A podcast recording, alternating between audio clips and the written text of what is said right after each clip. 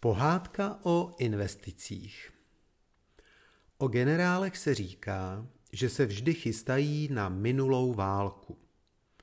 Míní se tím fakt, že příprava na válku novou skutečně spočívá mimo jiné v detailním rozboru válek minulých. Ale ona to špatná metoda není.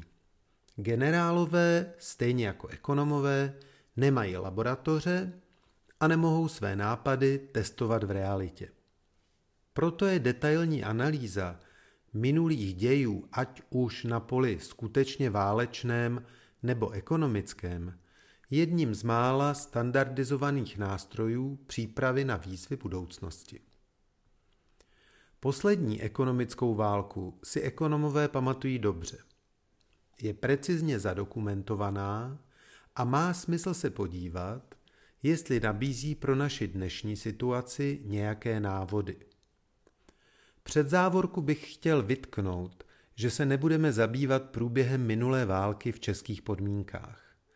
V tomto článku nechci hodnotit, co udělal dobře nebo špatně Kalousek nebo kdokoliv jiný. To je politika a my se chceme věcně zamyslet nad technickým problémem a najít řešení, která nám mohou pomoci z naší současné šlamastiky. Druhé omezení dnešního článku je v tom, že se nebudeme zabývat monetární politikou, tedy tím, co dělají centrální banky. To je samostatné téma a centrální banky celkem co dělat vědí, včetně té naší. Co ale mají dělat vlády, respektive ta naše?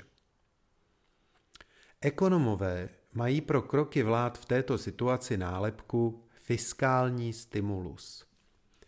Česky to znamená lití peněz do ekonomiky. Toho lze docílit v zásadě dvěma způsoby.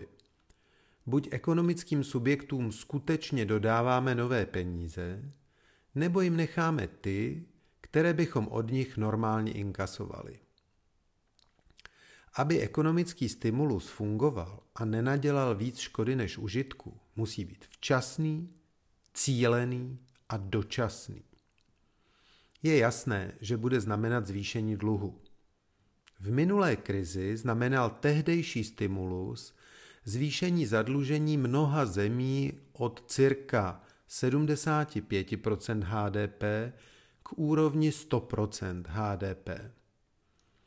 Vládní slib 1200 miliard, který stoprocentně nebude dodržen, je jak v tomto ohledu, tak ve srovnání se současnými stimuly okolních zemí spíše malý.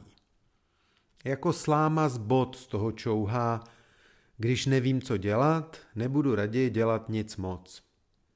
I když jsem v úvodu slíbil, že se nebudu vrtat v českém fiskálním stimulu z let 28 až 2010, platilo pro něj stejné heslo.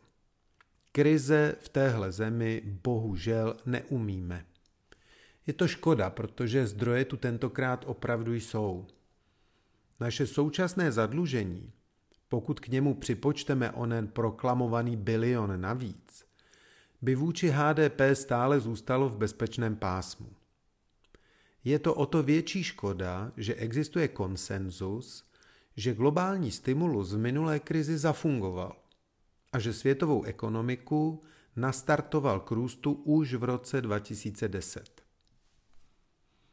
Co to ale ten stimulus vlastně je? Co přesně vlády v minulé krizi udělaly? Všechny kombinovaly pět základních metod.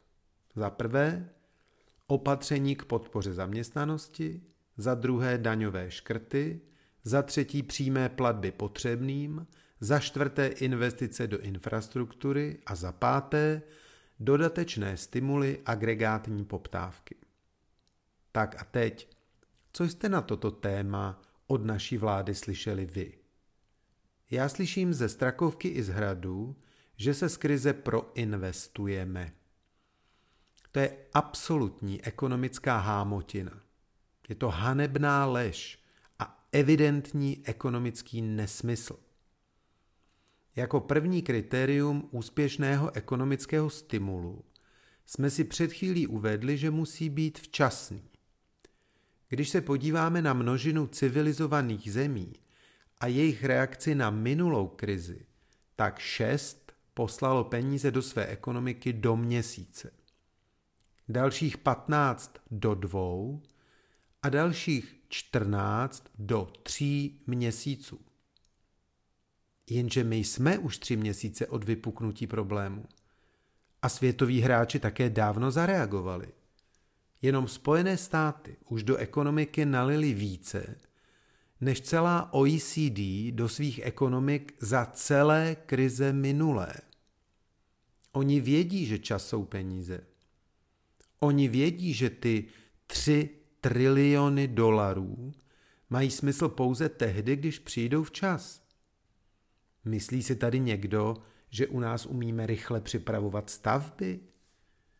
Myslí si tady někdo, že u nás umíme rychle soutěžit veřejné zakázky? Nemyslí. Jenom se bojíme říct, že o žádné proinvestování nejde a nepůjde. Jediná země na světě, která se z minulé krize proinvestovala, byla Indie. V sousedním Německu byly investice příjemcem pouze 10% celkového stimulu, stejně jako v Itálii, Japonsku, ve Spojených státech. Nechápu vládní politiky, proč v této otázce tak plkají a nechápu média, proč u toho souhlasně pobroukávají. Situace je o to bizarnější, že i naše vláda dobrá opatření v mimo investičních oblastech dělá. Zejména opatření na trhu práce celkem smysl dávají, stejně jako některá opatření daňová. Kde vláda naopak katastroficky selhává, je podpora likvidity v podnikatelském sektoru.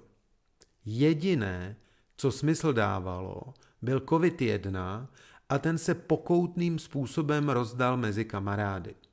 Všechno ostatní je úplný nesmysl, když vláda nekryje komerčním bankám riziko, které sama vyvolala a bude v klidu přihlížet řetězovým problémům celých odvětví a regionů.